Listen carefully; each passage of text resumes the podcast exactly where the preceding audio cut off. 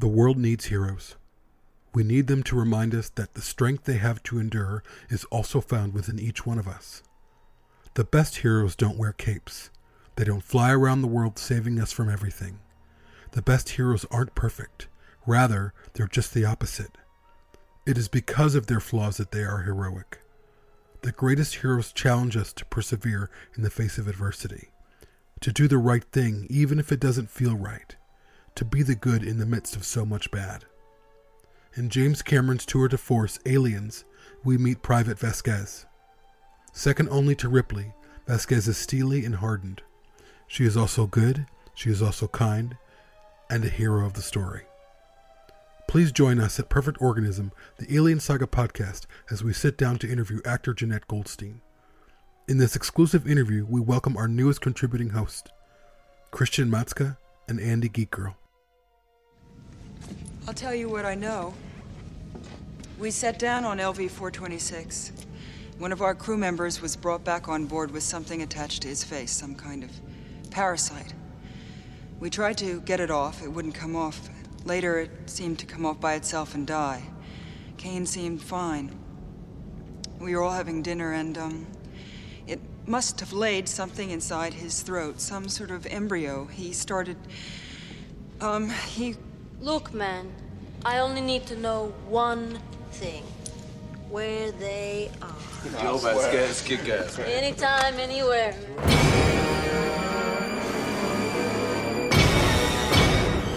Welcome to Perfect Organism, the Alien Saga podcast. I am your host, Jamie Prater, and I'm joined by my co host, Patrick Green. Christian. And Andy. And today is a very special day for us because we have the one, the only Jenette Goldstein on our show as a guest in the 35th year anniversary of Aliens. Thank you, Jenette, so much for coming on our show today. My pleasure. Nice to be here. We have so much we want to get into. You've had such a long and interesting career, whether it be on stage, whether it be in the films that we all love, on television, even in other endeavors that we'll get to tonight, including maybe a music video or two. Uh, and we're going, we're hoping to touch on some of that, but we thought maybe to get things started, for those of you who don't know listening to this, Jenette has a really successful business that has been growing even during the pandemic and uh, and I was hoping maybe we could get some insight into into that how you started Jenette Bras, how it's Yeah. going, and uh, some background on that. Sure. Yeah. Well, it's um, sort of a crazy time space continuum that uh, I was thrown into. And um, it's actually all the fault, well, uh, of my big boobs, of course, primarily, which I blame on my mother. And I went to a con actually in London, and I was in a mall. It was actually in Milton Keynes. And there was a bra store at the mall. And so at lunch, I went shopping and I was kind of blown away by all the selection that European women had. You know, for uh, small small women with a large, you know, not plus size. It's a different category. It's small rib cage, large, like hourglass figure, that kind of thing. And I, you know, when I was flying back home and back to LA, I was like, why doesn't someone open a store like that? At, you know, in Los Angeles, it seems ridiculous. Why doesn't somebody? And my husband, who's also not a business person, said, why don't we do it? And it was just kind of a crazy idea of, of a product and an experience that I wanted to have. And we call it retail theater. He designs, he's an artist, so he designs the spaces. And I sort of, well, I don't work in the stores, I do the marketing at the moment, but then it, it just, it's grown and let's see, we're in our 13th year and we have six stores. No, sorry, five stores. Uh, did you have any experience in business before this, or was this this is all uncharted for you? Uh, no, no, except for show business. That's all. But no, my uh, my family, my grandparents were all in, you know, the delicatessen and you know, in the schmata industry. You know, not very successful. Most unsuccessful Jewish family you could ever imagine in business. that was that's our joke that they the, their businesses always fail. Um, no, not at all. Not at all. No, nothing. And you said you opened a couple stores during the pandemic, or right before it started. right before we opened one in our fourth store in LA, which is in Burbank. And we didn't plan it this way, but we opened a fifth store in Atlanta, Georgia. We didn't we did not plan that we'd open them a week apart. And we didn't plan for a global pandemic either the week after. it was it was insane. It was, I mean, everybody has their story, but you know, we opened for we opened on March 8th. Swear to God. Had one good day of business and then it just, you know, everything just hit the, you know, and uh but we opened, we're back open, all five stores, and they're they're doing great. Um people are out shopping and we survived and uh no, it's great. We don't sell online. You know, I mean, this is the thing is that we, it's a, it's a personal service. So anyway, I just say I don't have to explain to anybody why personal connection is meaningful. So I saw on one of your Instagram accounts for the store recently that you were hiring, and I noticed that in the job requirements you listed two things: a that you are a good person, and b that you actually give a blank. um, and I love that. Um, has that always been your philosophy in terms of like who you decide to work with and just throughout all your career? Yeah, I mean, I just life is too short. I mean, it's just it's crazy, and and you know with with this business you know with business i mean i i look at people's resumes and it's like with acting you know with acting it doesn't matter what school you went to you know in the arts can you do the job you know? And it's i do the same thing with a resume. I'm actually I'm a little bit um, uh, go uh, when I see they've gone to a fancy university and haven't worked at a McDonald's or a Target or babysitted their you know five brothers and sisters. I prefer the the working class girl who's had to work all her life and all that. Yeah, definitely when it comes to. So I don't know, I don't know, but definitely, yeah, good person and gives a shit. That's those are the skills that I, you can you know you can teach most anything you really can, but you cannot teach someone those other those two things. I mean, but how you figure that out in an interview, that's the that's the trick. So businesses that were able to figure out a way during the pandemic to stay open but distanced seems to be okay and thrive. But your business, you can't keep you, you need to be up close, don't you? Yeah. I mean, what do you, but you but you well, did it, you survived. Sure. Um, you know, we we you know we had to close we closed um, until june 1st we were able to open again. Um, and we it's one-on-one and we don't use a measuring tape. So it's actually in a way there's no browsing. It's a it's a one it's one person at a time. So we did you know one staff member one client. And you know take temperatures and did all all of that. And we stayed very very far apart. I mean, we couldn't. So it it really hurt the business as far as because usually you know women like to shop together and they bring their mother and their sister and their friends and their husband sits and. Um, but we survived because our had a lot to do with our customers who were very loyal, very loyal, and they called us and emailed us, and we we just did anything we could to get them the products. Our vendors, who are small family-run businesses, in Europe. I mean, they've been around since some of them the turn of the century, but they're small. You can call up the president of the company. And so, you know, we depended on each other. And then there was a lot of sort of not really paying the landlords. so, well, we owe a lot of, you know, it's that was, I mean, it wasn't, it wasn't really a choice. I mean, actually, we did once we opened back up, we, we did pay, you know, we paid what we could, but the, you know, the idea is to have a small business survive. And I mean, a lot of people, I, I, don't know, you know, if I were near retirement and all, I mean, it was really hard. I wanted to quit a lot of, a lot of times. I mean, I can't imagine what my actor friends did, you know, performing in front of a screen. I just, well. If we could transition a little bit, or I, I had a, a bit of a related question in terms of your passion as a person and what inspires you and we can that can back up into before you got into acting or the reason that you got into acting and i'm curious what was happening in your mind and in your heart in terms of what was saying i want to do this and i want to act in front of the screen. I want to what what movies were inspiring you? What plays were inspiring you? What pushed you to take it as far as you took it? Well you know i've i always my my parents took us to plays all the time. I mean they loved um, live theater um, my dad is from New York, and you know, my my mother moved up there when they got married, and they would go every penny they saved, they would go see a play. I found like their old um, playbills, you know, when they both passed away. It was this wonderful, you know, and so we always went to see plays, live theater, and it was just there was just such electricity. I mean, you know, lights went down and the curtain went up, and I mean, it's just it was unbelievable. And um, I love pretending, you know, pretending I was different people. I mean, I guess every kid, most, you know, being, you know, running around and pretending. And it was when I sort of found out that, oh, you know, it's a job and you can do that.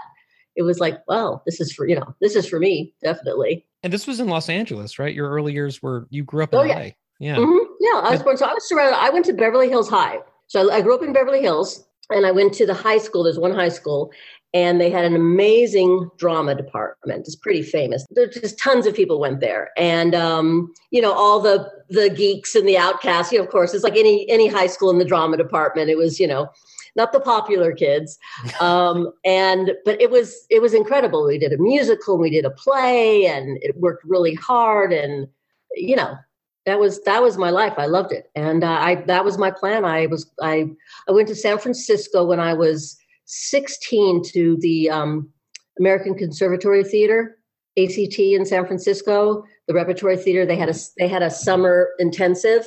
And so i did that for 10 weeks. And then i you know i i'm going to do this. I'm going to go to new york or i'm going to go to london. My parents had ta- they'd taken me to london. We saw all the plays there. So you know i just kind of said okay so now i'm to then i'm to go to new york and then i'm to go to london and i sort of mapped out my whole life when i was about 16 the one thing i did not map out was to be in a hollywood movie that was a complete and utter because i grew up in you know in los angeles and um I loved going to movies. You know, TV was, you know, so so in those days, but a lot of the parents were character actors, my friends. And so I was really familiar with, you know, the business, the industry, but I wasn't interested at all in that. I wanted to go to New York and, and be on the on the stage. That was my passion. Oh, but London did lead to a Hollywood picture. Which yeah, it's yeah, it's really crazy. Yeah. It's I went as far as I could away and then, you know, yeah, it's it's kind of ironic, yeah. Pulled you right back in. I pulled me Um, back. Yeah.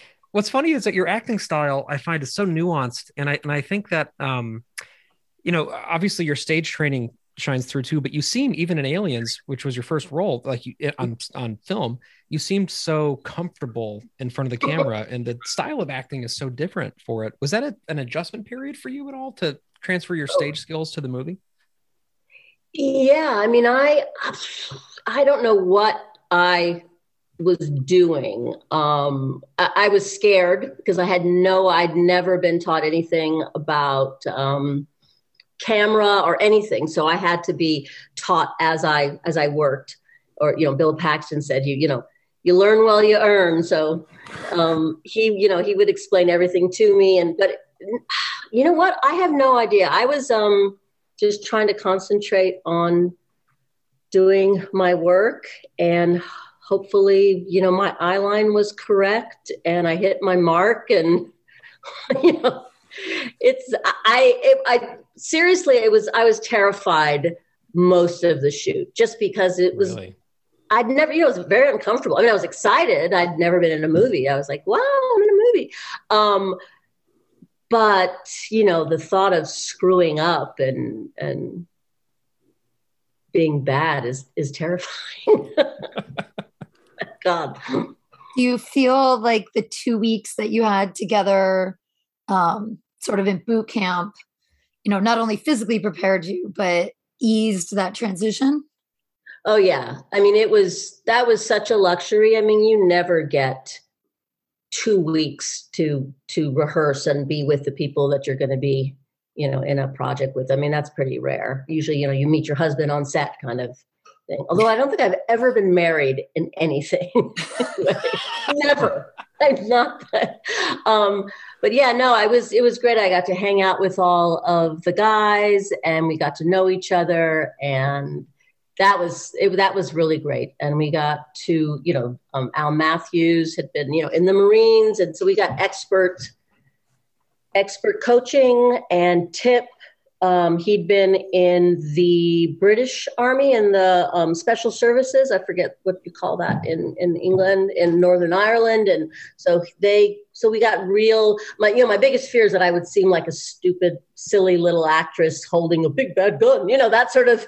I mean that was you just want to do you know, justice to the part and look like the real deal and not look like you're an actor trying to, you know, look tough or something. Can I ask a quick question about that? Uh, I'm just wondering, yeah. what were your first impressions of people during that two week period? Like, what are some takeaways that you remember, like the first time you met some of the actors that were on set? It was, it was first of all, Bill Paxton and Paul Reiser have to be the, you know, the funniest people I had ever met. I mean, just sweetheart. Everybody was just so sweet and excited because no, I mean, nobody was a, a, star. I mean, everybody, I mean, Sigourney was coming, you know, she was coming, she was doing a film in Europe and she was coming later and that was going to be really exciting. But everybody was just so damn excited, you know, to be, we felt like just like kids. I mean, that's the kind of thing, like a bunch of kids who just won this prize. I mean, I feel like that with, with any role I get, but it, it was a whole group of us, you know, it was like, can you believe it? Can you believe it?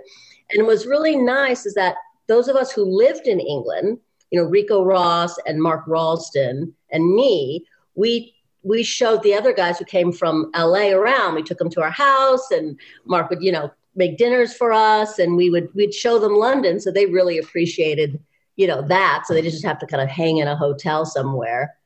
And um it was just it was really I mean, we're still really close friends. I mean, all of us. It's amazing how many years and we're we're real, really close. Whether we see each other, you know, a lot like Mark enrico and I do, or you know, rarely like you know Paul Reiser and Sigourney.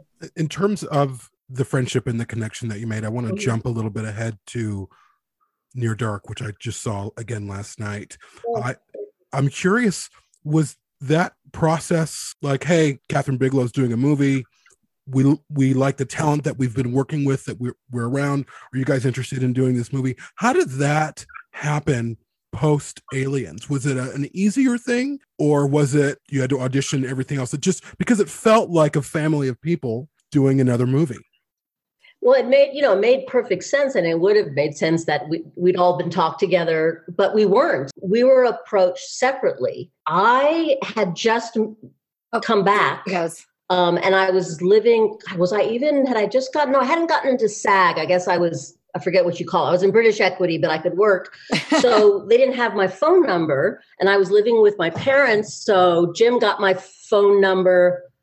Uh, no, he gave, that's right. He gave um, Kathryn and they, his, my mother's phone number. She sent me the script and it was beautiful. I was saying it reads like poetry. I mean, it, it, it beautiful on the screen, but it just, it reads just sparse, spare, and but it's hard to explain to anybody and not sound like an idiot when they say, "So what are you auditioning for?" And you're like, um, "It's this vampire, like white trash Winnebago," you know. And you're like, and um, so it's funny because we would go out, me and Bill, and you know, and, and Michael Biehn and people, you know, well, so what are you reading for these days? What are you?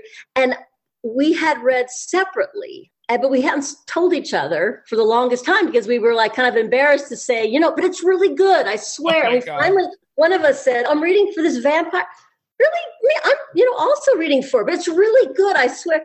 And so that's kind of how we came together. So we all auditioned and, you know, it, it certainly us knowing each other for, you know, how many months over, you know, in England and all that really, really helped again to get the dynamic of the family I mean, that's always always a good thing. It could have just been good acting, but there was a sense of these these people know each other. You know, the the way that the camaraderie that the three of you had that I assume came from, Aliens really shows up in Near Dark, and I love it. I, I, will go ahead with another question. Again, I do obviously want to get into aliens, but I'm really interested in what makes Jenette Goldstein Jenette Goldstein, and I, I, I would love to know some favorite movies of yours. What informs you? I was trying to know. I knew you were going to ask me this question, or people always, your mind goes blank, of course, right? Always. I love the last picture show. That just came through my mind. I don't oh, know why. Movie. God, it's so funny. I love Gloria, Cassavetes film, Gloria. You know that? You haven't, haven't seen, seen, that? that. i am familiar oh with the God. title, but I haven't seen it. So good with Gena Rowlands. I have not seen it, but because that came out in 80, I was in, living in New York, 81 or something, you know, because there's no female action here. She's amazing. She's amazing in it. And um, that, uh, yeah, Gloria is an incredible movie. Um, Cassavetes wonderful. And then um, uh, the movie Mandy. Have you guys seen that? Yes. Yes, we have. Insane, insane. Um, I, I loved it. I love. I went to see it at my local theater. I was like, it's you know, and then I I saw it again. I did it. Somebody asked me about in a podcast. You know, what was one of uh, a genre film, and I mentioned a couple of them, and they were like, Mandy, we're going to do Mandy. So I had to rewatch it, and it's oh, so good. That's amazing. So I want to loop us back around now to aliens, and then I'm sure we'll deviate again. But one of the things that I'm sure you've noticed over the decades, Jenette, and also mm-hmm. maybe on this podcast by the apparel that everybody's wearing, that has stuck with people is how Vasquez seems like such a real lived in person in the way that she dresses, in the way that she acts, in the way that she feels like such a fully formed character. And that's why she shows up a lot in you know other fiction which we'll get to later and why she you know pops up in, in fan art all the time. And why she's so iconic i think is she feels real. And so you know we know we've we've all read about how you know james cameron encouraged you all to customize your wardrobe and your harness and things like that but i'm wondering if you want to touch on some of that also just when you realized that you were cast in this role which you didn't know immediately this was sort of a little bit of a journey to get to this point and you Right. found out okay i'm playing private first class vasquez how did you start building that character out and were there inspirations in women you knew women in fiction or elsewhere in your life or was this something that just sort of happened as the shoot was going on give, give us a little window into that Right, right. Oh, well, um, you know, I read, obviously, when I read the screenplay, I, it's great, great screenplay, um, a roller coaster. And I, I love the, uh, her on the page was, you know, a description of her and, um, and, and Rolston and Mark Rolston's character that, um, they both were in juvenile prison serving a life life sentence for murder and i thought that's you know that's the only thing you know about her except that she was you know in a gang. She's a gang member. Um, and it, you know so you get little pieces and you start like any character you start kind of imagining you know who they are. She's in the army you know um, i mean that's that's the fun of being an actor. You get to create people. I mean you usually don't get to put your creations on your in your locker. I mean that's you know, a lot of times, I mean, actors will do that. You know, you do that because that's the work, and then nobody sees it, and you hopefully, you know, it's for yourself. Um, so it's interesting that people saw the pictures that I actually put in the locker. right Um, and so, yeah, one of the pictures is I imagined that it was my brother. It was out of the Richard Avedon book. I don't know if you know the, the pictures inside the locker. There's a picture of a, a guy, he's a carny, and he's like has almost like a snake sort of body. It's these incredible photographs. Um, so I, in my imagination, I was like, that, that's my brother. There was, uh, the Nicaraguans. I'd, I'd been to Nicaragua in, when did I, no, I went afterwards, but I was always fascinated with, um, the Sandinistas as when I was, you know, that age. And so I did a lot of reading about the female soldiers there. I knew a lot about, you know, the, the gangs in, in LA growing up there. Did a lot of reading. The, the, actually the, the El Riesgo Siempre Vive comes from a book of Chicana poetry so I was reading as Cherríe Moraga. You know, there's a different writing that uh, the tagging that you do, and so I just it was great. You know, you just do a ton of reading and you put it all together, and you you know you create a real a real person. So when things happen, you know how to live and react, and you know. So uh, I'm just trying to think. I mean, the you're you're always taught as an actor to to use what you have. You know you like if you're if you have a horrible cold that day i mean there's no like i'm sick i can't go to work kind of thing when you're an actor. And if you have like this most horrible headache let's say they say use it. You can't pretend it's not happening. So why not just use it in the scene you know when something drops sometimes you see like in a play somebody drops something it's like the most live moment ever because all of a sudden you know oh my god the, you know the, the lamp almost fell you know and it's just incredibly li- that's what actors dream about is to, to make it seem like it's happening for the first time. And one of the gifts that i had um, was that huge weapon that was so heavy and so hard to stand upright.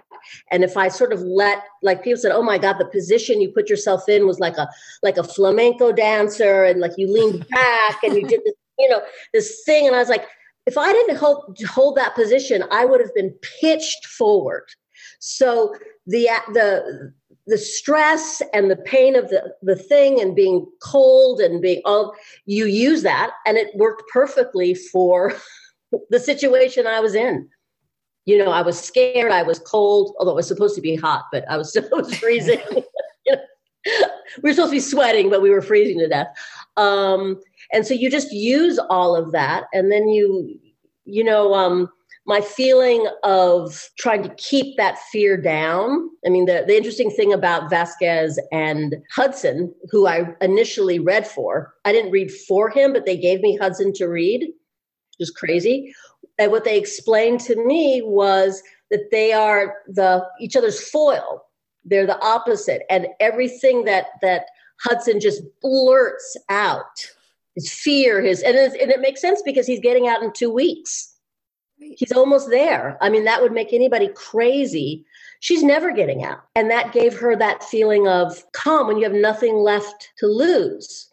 So, but all that crazy fear is, is still in there, but she keeps the lid on it. I don't know. It's, it was, it was such a gift to play uh, an incredibly well written role. No, and, and, it's amazing that how, how people um, have reacted to her because when I first described to Jim, you know, how I saw her and the tattoos and how she was. And, you know, there was this kind of thing in the 80s where I don't know if it's probably still nowadays. You have to be likable. The audience, yeah, they have to empathize, identify with you, you know, especially if you're a woman. And he said, Ugh, just forget, you know, don't, do please just don't, don't worry. Don't worry.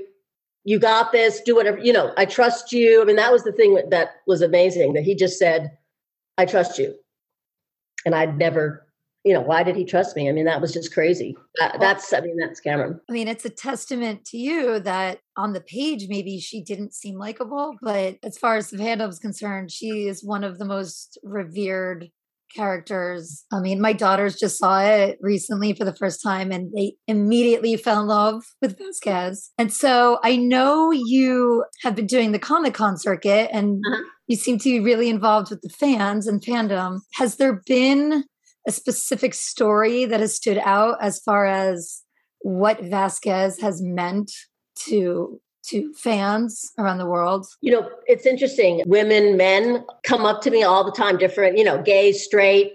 It's really interesting. I mean, like you kind of think, oh yeah, a woman would come up to me, maybe maybe a gay woman, because a lot of I never talk about her sexuality, but a lot of you know, because oh she's she's gay, isn't she? And I'm like, well, you know, it's none of your business. She's never gonna, you know. I always say what Vasquez would say, none of your fucking business, you know. Um, but it's um it's really it's I'm doing actually I'm doing my first con in ages, not this weekend, but the next weekend in Chicago oh, at a or flashback weekend or something. So it's great. But um, you know, it's great seeing little girls dressed up as her seeing little boys dressed up as mm-hmm. her is great because i always dressed up as a little boy when i was a little girl because they were the cool the cool ones you know i've had women people come up to me to say that i was going through chemo and i just thought about that how Vasquez would react. I've had women say, you know, I, I was going to quit my job or leave my husband, and I used, you know, her strength to get through that. And a lot of a lot of people say they joined the Marines because of me. Wow. So, you know, don't know, don't know about that, but I mean, what, you know, Semper Fi. Um, lots of different stories. Yeah, no, I, I love hearing, you know, wh- what people say, why, because they always ask, you know, they ask me, oh, what, what's your opinion? Why do you think this character or aliens means last long? I was like, I don't know, you tell me. I mean, I like to hear, really, really. I could tell you what me, jenette Goldstein, watching the movie loves about it I mean, I love the practical effects. Oh, same. I mean, yeah, it's uh, they're just they're just amazing, especially that they can last because you know things get cheesy as you know technology moves every you know 30 seconds. It's incredible but you can still watch it and you're just like, wow, that really that still works. I, you know, I think every actor down to the smallest part is so good. You know, if you watch every scene, it's just really well drawn, you know, all everyone and you know of course the direction i mean the editing my god you know it's just like nonstop and i love my my thing is it's a it's a mother daughter story through throughout through and through yep. you know the ferocity of maternal maternal love. Well human and alien. Well yeah yeah no the queen the queen mother same thing. It's maternal. Yeah it's maternal exactly exactly. One thing that we discuss on this show quite mm-hmm. a bit um, and it certainly relates to your character Vasquez, is the fandom of the Alien, certainly the original Alien films, but the Alien saga in general, is comprised mostly of men. There are certainly women, Andy being one of them. Um, but the rallying around this sci fi series that is led by women, Vasquez is only second to Ripley. People respond to her images, anything that has to do with that character, like they respond to Ripley. And I think it's it's such a beautiful phenomenon and it doesn't matter how maybe stereotypically masculine she's acting or whatever that means to whoever. Men don't care. Straight cis men don't care about that kind of thing. They don't care that ripley's the leader. They're responding to strength of character and that is a testament to how well the character of vasquez was written because certainly as everyone knows in the times that we live in, things can be divisive, things can be mm-hmm. criticized as being too woke. But to see the series continue its legacy, being led by women, um, women who are taking over the classic men's role, is an incredible thing to me. And the amount of respect Vasquez gets from the fandom that is comprised of mostly men is staggering to me and it's it's a wonderful thing and it's it's something that has not been that has not been replicated since then to my knowledge. If anyone else has an example of that please let us know but i really i i can't go on enough about how powerful that is as a as a storytelling component that you have ripley and then Vasquez being the leaders of this. You know, that's what everyone pivots to. And I, I I'm just more or less talking about it to show respect to you and the power of your performance. Why that sticks out to me so much is because I see so much criticism and certainly in the age of social media you see people criticizing everything, the way people act, everything. But then when you come to the character of Vasquez and certainly Ripley, but Vasquez, it's hollowed ground, it's sacred territory. No one touches it. but you know, it's interesting because um it you know it started the the whole alien you know alien. I remember when I first saw it, you know, um went to see it with my my father and my brother, and I remember being really struck by the idea of the future that it was they were in a trash can. They were trash collectors. It's like, of course, they're just working class Joes.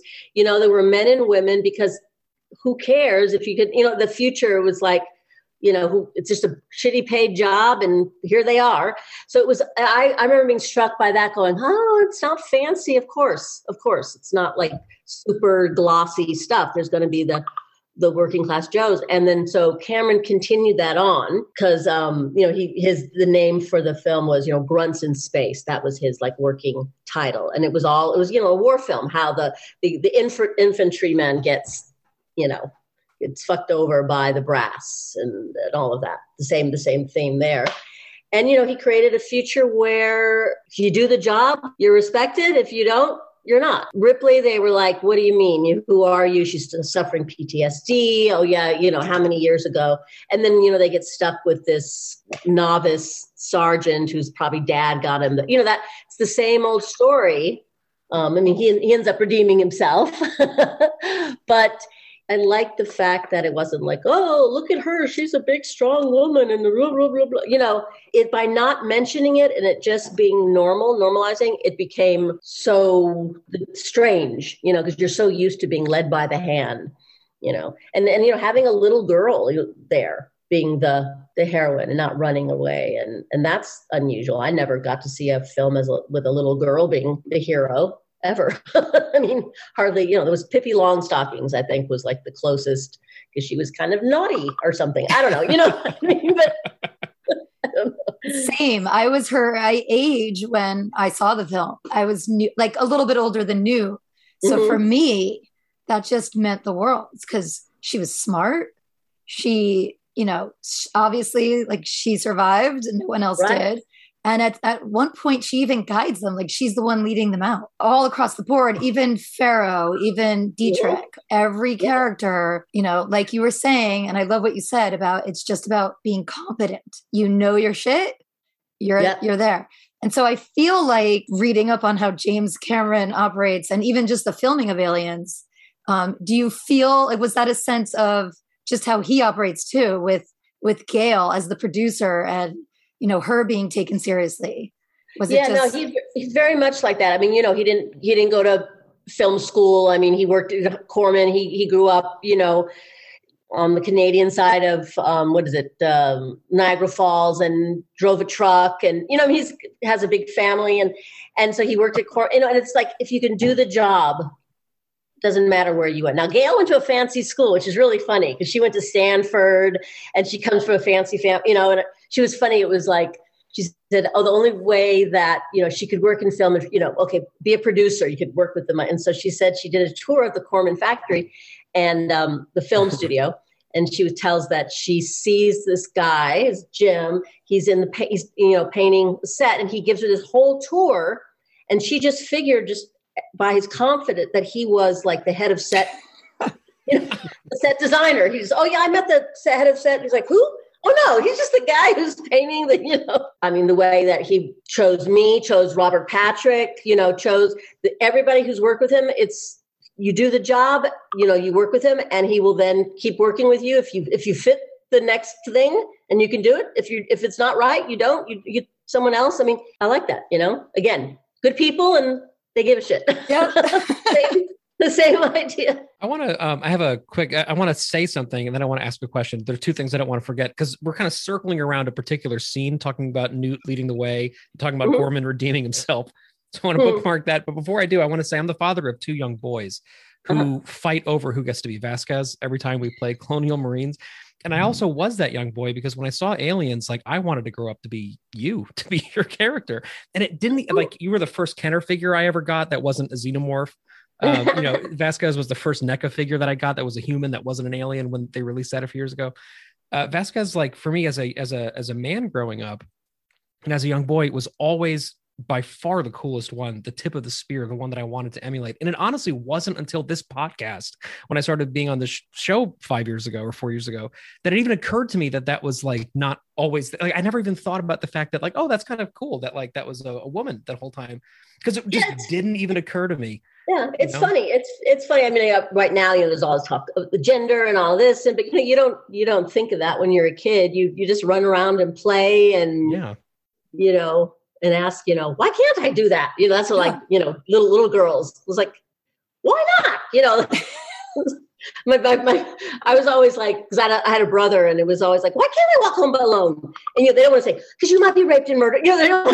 You know, they're trying not to the you know the reality of this, but you know that's not fair. That's not fair. I'm gonna you know, and then like okay, you go with you know, but it's interesting. You know, there's sort of um, I think a lot of um, girls, or at least what I I when I was a little girl, I mean I was a tomboy. You just want to um, have some agency, and and you know what I a lot of what I when I modeled uh, Vasquez after, aside from the specific, you know, obviously who she was, was this thought that you know women are so like this idea like oh women are tough. How weird is that? It's like oh, have you ever seen a lunch lady who you know who's a mother who gets on a bus and then works on I, I mean what world do you live in?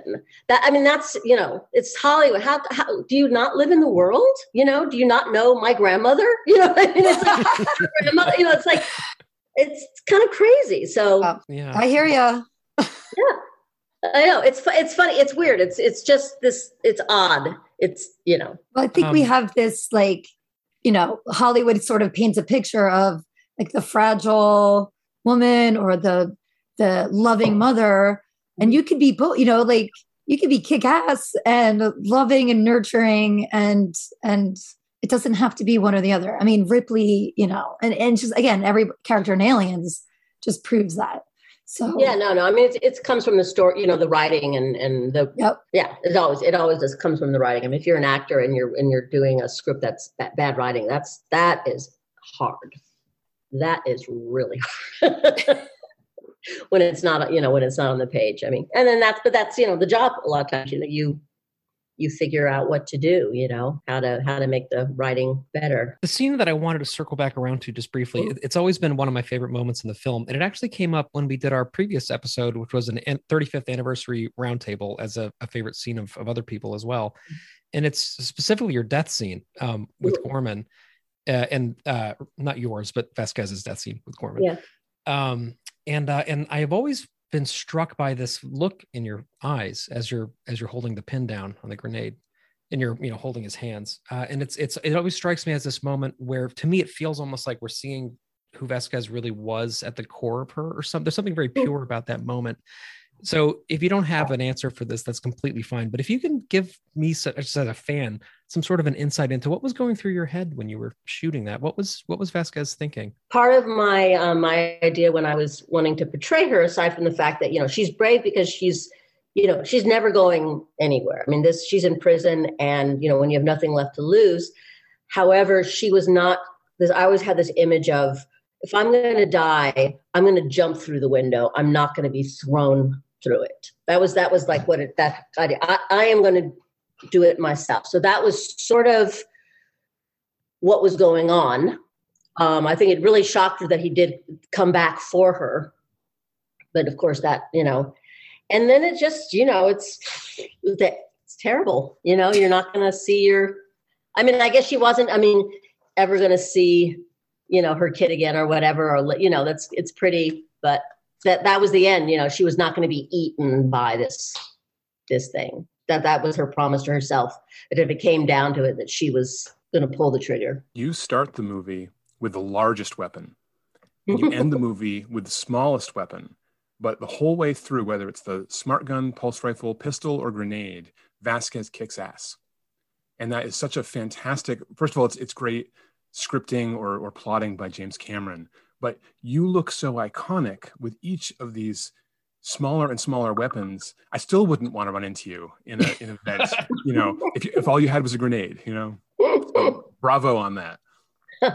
yeah, that was it. That was it. I mean, I I never had held a gun, and and actually Gale shot a lot. You know, her and Jim would shoot, and you know, Kathryn. They so they taught me a lot about how you know the idea is you learn how to use it, and then you just make it look like you use it all the time. And and and yeah it was it was hard you know trying not to look like you know the noise was so loud and the, the things are hitting you and you know all of all that sort of that that was difficult but um you know you make it like it's it's your prop. I mean with any any actor you know like you've got to make peace with your prop.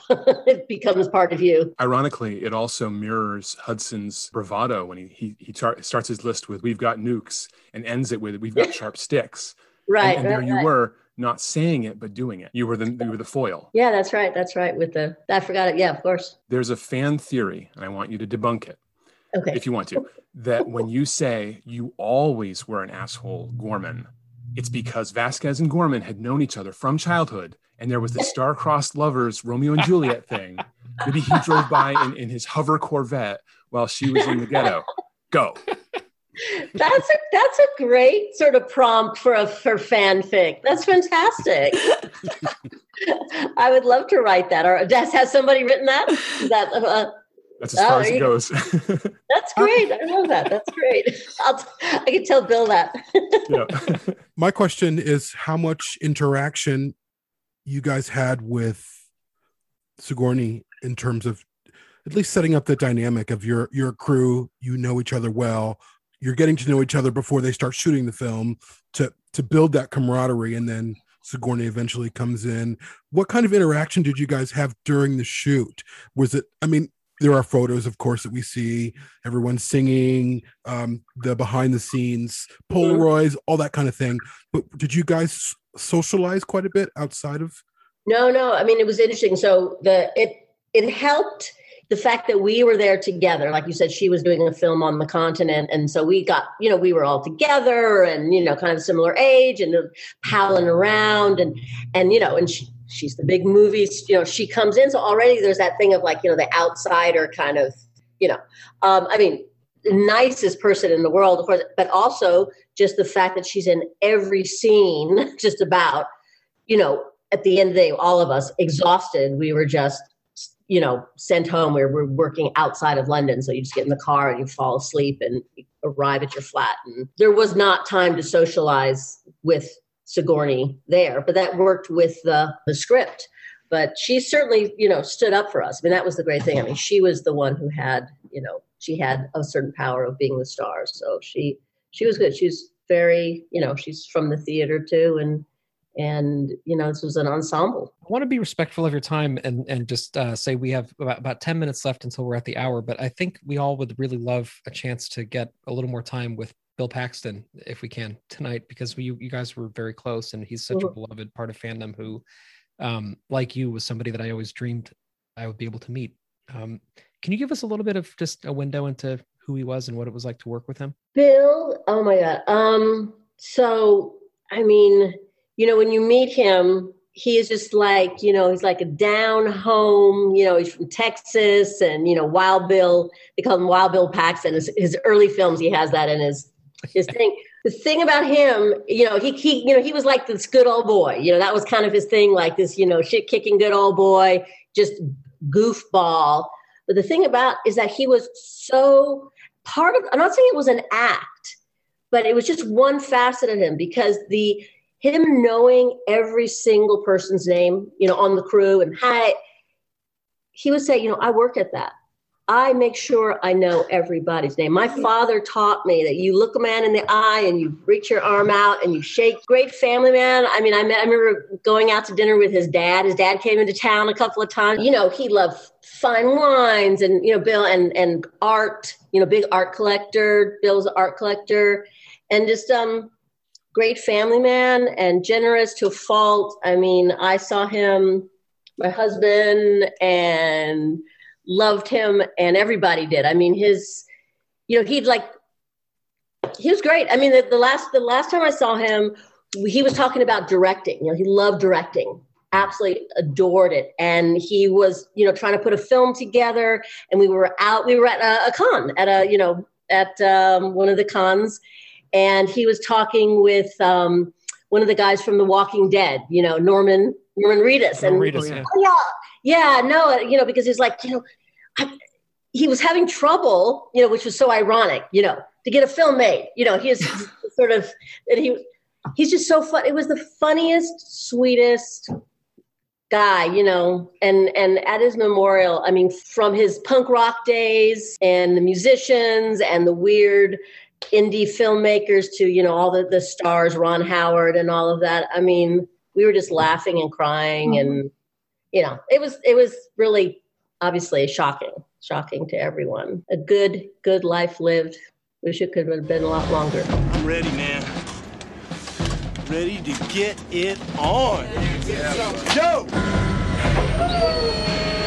what do your kids think about not i know that they're grown but course, you have all these people rallying around Vasquez and they love her and they think she's awesome. What do your kids think about that character? Do they is it funny to them? What do they? What's their opinion? That's funny. I don't know. Um, let me think. Is that about one of them that. just walked by behind you? Is that one of them? No, that's my husband. oh, okay. he thinks it's really cool. He is the king of the geeks. That's what he calls himself because he married Vasquez and Diamondback.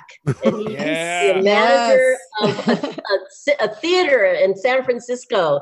And so he got to see the, you know, the original. So anyway, but now my kids, you know, I, I guess it's funny. I would get calls, you know, from like, hey, hey, it's go tell Jose that that you're, you know, you're really Vasquez, you know, it's like win the bet. I would like I would win bets a lot for people because they wouldn't believe people who I was, or you know, that was a big. I don't know. It's funny. I mean, I the weird thing is I look Vasquez looks like one of my kids um, when when he was that age, which is so funny. I can show you pictures side by side, and we look alike. I, you know, I really don't know. I think the most my daughter is is actually more interested that I was in Titanic. Mm. That was that's her thing because that makes her kind of like one separation between Leonardo DiCaprio. yeah. Yes, my daughter would be the same. Exactly. Yeah, yeah. She didn't really care about me, but it was like, yeah. So, are we going to talk about this uh, this music video? The that you- music video. Yeah, Yes. before we wrap, we got to talk about this. Ah, that was so much fun. I mean, that's the thing with with Bill and Jim, and I mean, it's just getting a bunch of, of people together to have fun. And he he made this. There was so many people. It, it was it was so hot. I remember we were we were just we were just doing a favor for some. You know, everybody was just kind of making up their characters, and I was like, couldn't believe it. It was Bud Cort. I was just like. Oh my God! It's Bud Cort you know Harold and Maude. I mean, I couldn't I couldn't believe it. You know, it was it was nutty. I mean, his that whole band that he was in was kind of a crazy part of his life, and and Jim filming it, and I don't know. It's it's kind of like the best home movie. That's how when I when I see it, it is. It's really like a home movie. I'm just like, oh my god! Like Kathryn Bigelow is Clint Eastwood. You know, you know, she has like the Clint Eastwood sort of character in there with the cigarette. You know, but uh, I don't know what else about what about about that video? Did you have you? Is it playing on YouTube or something? I don't. Yes. Yeah. Oh Yep. yeah, yeah. We should It's put a link to it in the show notes. We when put should. this out there. Totally. Yeah. Yeah. That's really cool. Yeah, but it Very- sort of very very eighties. it creates that triumvirate though of aliens and near dark and this music video of were they just always hanging out together you know in our imagination I mean, in a in an odd, you know, kind of yeah, in a weird in a weird way. I mean, it's it's just it's really. I mean, one of the gals who's like she passed away. She was, I guess, was she in college with Bill in art college, and then her daughter just shopped at my store. I saw the last name, and I'm like, oh my god, that's. I mean, there's just hmm. like layers and layers of people who kind of hung around they were in the music industry or the film industry some some got famous some got famous and then not get they didn't get famous you know then they're you know but it's it's just like a big a big family of of people who kind of were well it's nice creative and Nice. good that it's on film you can see some of it So speaking of family, I was wondering if it was okay if my two daughters just said hello. oh sure They um like I said, they watched Aliens recently and uh immediately fell in love with Vasquez. Sorry, they're maneuvering. So they just wanted to say a quick hi. hi oh my goodness how old are you guys hi Do you want to ask a Hi. question? Yeah. Um, I wanted to ask if you had like any funny stories when you were filming Aliens. Funny. Um, well, the probably was that they. I went to where they had. You've seen the whole movie? Yep. Okay, it's pretty scary. So you know the face hugger Yeah. thing. So when they weren't filming, they the guys who were doing like the robot part of it because it was kind of like a robot said, "Oh, take a look at it." Take a, and, and and me and Bill Paxton Hudson, we went to we're like, "Oh, oh, look at that! It's really." He goes, "Oh, look closer!" And then they made the thing work, and it went blah, blah, blah, blah, at us. so they That's they like to scare us. So, what was their favorite part of the movie? Um, I really like the end when Ripley's fighting the Queen with the power loader. Really Yeah, that was cool. That was that was really really cool. Thank you for letting us come on. Sure, sure. All right, thank you, girls. We have one more thing, and then we're going to wrap. Thank you for that. oh, of course. How old are they? The blonde just turned nine, and um, Vivi, my oldest, is going to be 13 in At 13. Oh, you didn't ask me if I was really doing the push, the pull ups. Oh, yeah tell us Do people ask you that? Yes, they do. And I, I had said when they were shooting it, I said, "You better shoot my feet because I don't want anyone to think that there's some guy." I know, I know. Which, of course, now I would have to, but no, I did. I couldn't believe it. Yeah, Your That form was- is impeccable. You, you you you can tell that you took weight training very seriously. You know, and I know you did it in the months before you were cast too. That was a, Oh, no, a I really did big it- I hobby of did yours, right? I did. No, no, I did it for two years. Oh yeah, no, no. I well, I'd I'd been um a gymnast, competitive gymnast when I was when I was younger, um, before high school. So I was very athletic, and I used to I used to weight lift, you know, to train for gymnastics. And then when I left drama school in London, I would go. I would live right next to a, an old um, gym, boxing and a bodybuilding gym, where like Mr. Britain worked out, and Miss, Miss, you know, was this really old fashioned. And this is the '80s, and women did not lift weights. And i thought it was so cool so i started i started training. So that's that was the product of two very full years of heavy heavy training. And i was at the peak of my condition i'd never been like that ever. It was like kind of weird timing where i just happened to be in that kind of shape. Um and uh yeah no and, and i remember gale and her to ask me you know because she did she couldn't believe i was a an actress. She thought I was a bodybuilder. I said, no, I'm an actress, but I just, I'm long story. I just do this. And then she was like, do you know other actresses in, you know, in London, bodybuilders? Kidding? I was like, I, I don't know any other women who, you know, I mean, I just, so, but yeah, no, I, those were my pull-ups. I did those.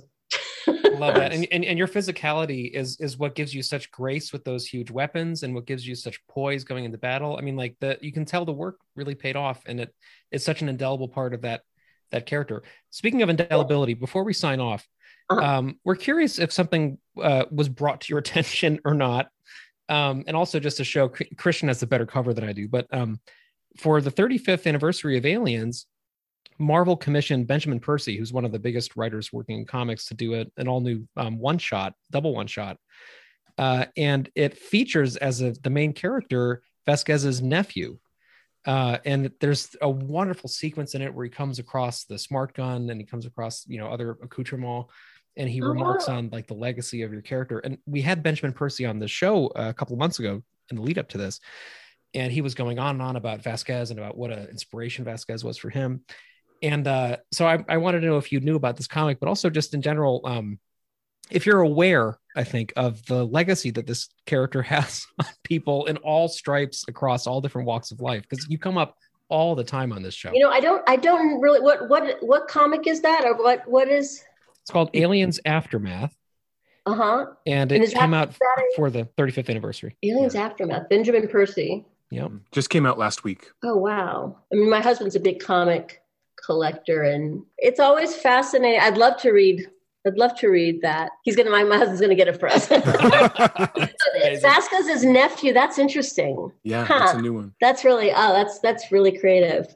I mean it's it's funny. I mean i have a i have a, a good friend who he um he manages a movie movie theater in my neighborhood and he was this this um guatemalan refugee gay very effeminate um, and he used to tell me, my God, you know, I, he said, Oh my God, I, I identified with her so much. And I was like, you know, can you tell me? kind of strange, you know what I mean? Tell me. He goes, Well, I know it was just because I was an outsider and you know she didn't have to say much and she stood up for herself and it was you know it was so interesting you know it's like stellar opposite in physicality to her but he had this like connection to her, you know. And so I don't know. I'm always it's fascinating. It's fascinating people's connection with with her. Yeah, so, so much so that I, I, don't know if you've seen Army of the Dead, Netflix's biggest, latest. Where you, yeah, what do you I have of- not. I have not seen it, but I have seen it. Is it good? It's it's thrilling to see someone essentially take over the role of Vasquez, even though she has a different name. She has your bandana and everything. Right. Um, Eh, but it's just interesting to see how powerful that legacy is that they essentially recreated Vasquez for this film. Yeah, that's interesting. Yeah, I'd be scared to do that as an actor. yeah. No, no, I know they. I mean, they tried. They were a couple times. They tried to remake um, Near Dark. Really? And I just thought, oh my god, I pity the actor who has to, who who's who's going to be cast as Bill's character, Bill Paxton's. You know, just because. And I'm so glad it didn't. It didn't it didn't happen. I forget when. This was during the um, what was that vampire time in the nineties? What was that? The Twilight era. The Twilight. Yes, yes, the Twilight era. oh, I'm so glad that didn't happen. There's a channel, a cable channel where they're they're they have uh, Near Dark playing. Yeah, it's I think Shudder. it's on it's on Amazon Shudder, too. Okay, Shudder. Yeah, yeah. Shudder. Yeah. Yeah, it's yeah. on Amazon. If anyone has anything else, this is probably a good time to wrap. I just kind of want to give the floor to you. Jenette, um, is there anything that people that you would love people to ask you that they don't ask? No, I don't. I mean, I'm always game to ask answer any any question that people have. I don't know. Um, I have no idea. How about this? You know? How about instead of necessarily a instead of a question, what what about because there are going to be thousands and thousands and thousands of people listening to this who will be very jealous of the fact that we got to talk to you tonight. So if you want to say something to them, to all of those fans at home listening to this episode in their car, in their subway train, on a run, if you want to send a message from Jenette Goldstein to our fans, what would it be? Oh my goodness, it's loud. No pressure, Jenette. Um, no, I podcast. I'm always going for walks and listening to it.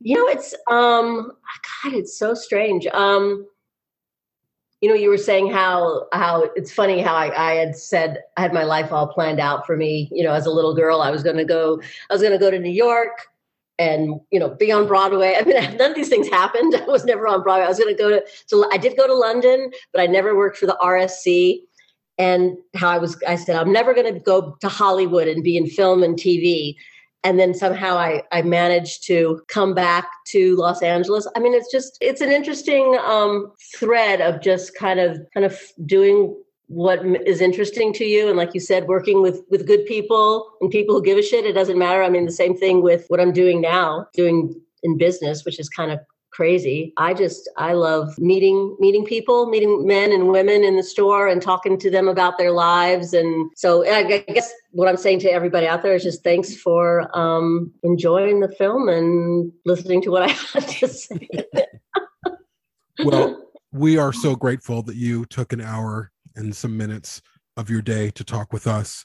It is maybe you know not to you but for us it is a dream come true. You again you are second your character is second to ripley um and we could not be more grateful. So thank you for your time tonight.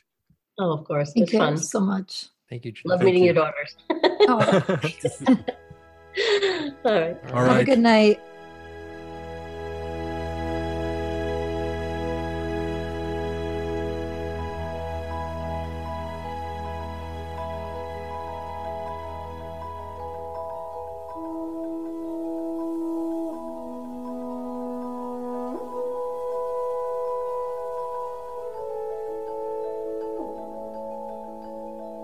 welcome back to the show. This is the discussion portion of our vasquez episode. Uh, we are joined by our regular contributors mash and perry. Thanks for joining us for this discussion fellas. Yeah, thank you for letting us sit in. Yeah awesome. so mash and perry were sitting in. Yeah they were sitting in on with our or on the interview with vasquez or vasquez with jenette goldstein. And uh, we just thought it would be a great moment to debrief on that and talk about what it meant to us and how powerful it was. And towards the end i know for me i all of a sudden had all these questions i wanted to ask her but you know it was too late. But it, it was just very surreal.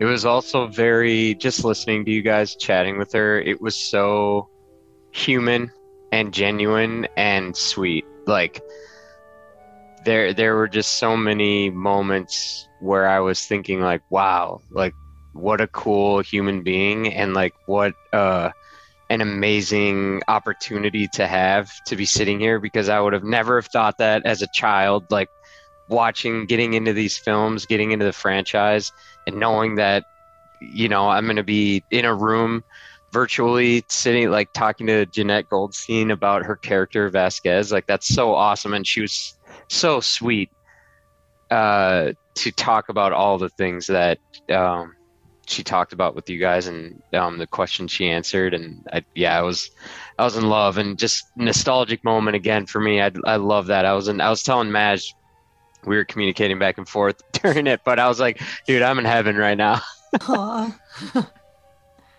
Yeah, when Patrick brought when he when he decided to ask about a Bill Paxton story, we we were just going back for he did it, he did it, we wanted it, like Yeah, dying yeah. for that. And yeah, it's so sweet, such a like. It is really cool, even just to to have the with the advent of video chat that actually works. Because remember, video chat like in two thousand four, that was awful. But um, like just to be able to see her face and hear her and um it, it does it yeah it feels like you're sitting with her just shooting the breeze and she was that type of person it was really nice and it was just cool that she was so um relaxed and cool and in a way that's like um I had to keep reminding myself like who we were listening to, and I was like, wow, this is such a cool opportunity. But I want to hear about your guys' um, experience.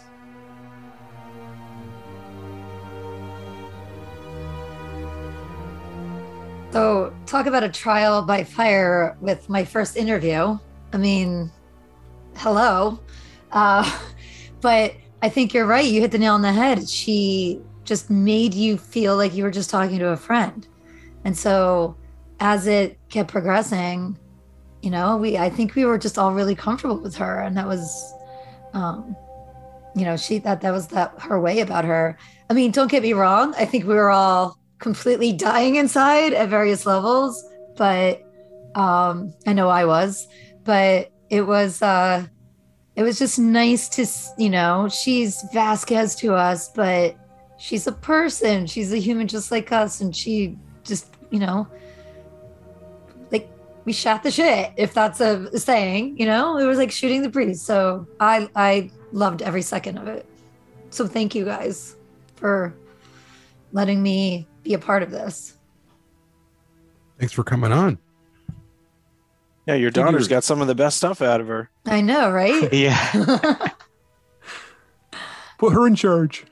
well, I, that's one thing that came up that I honestly never even realized.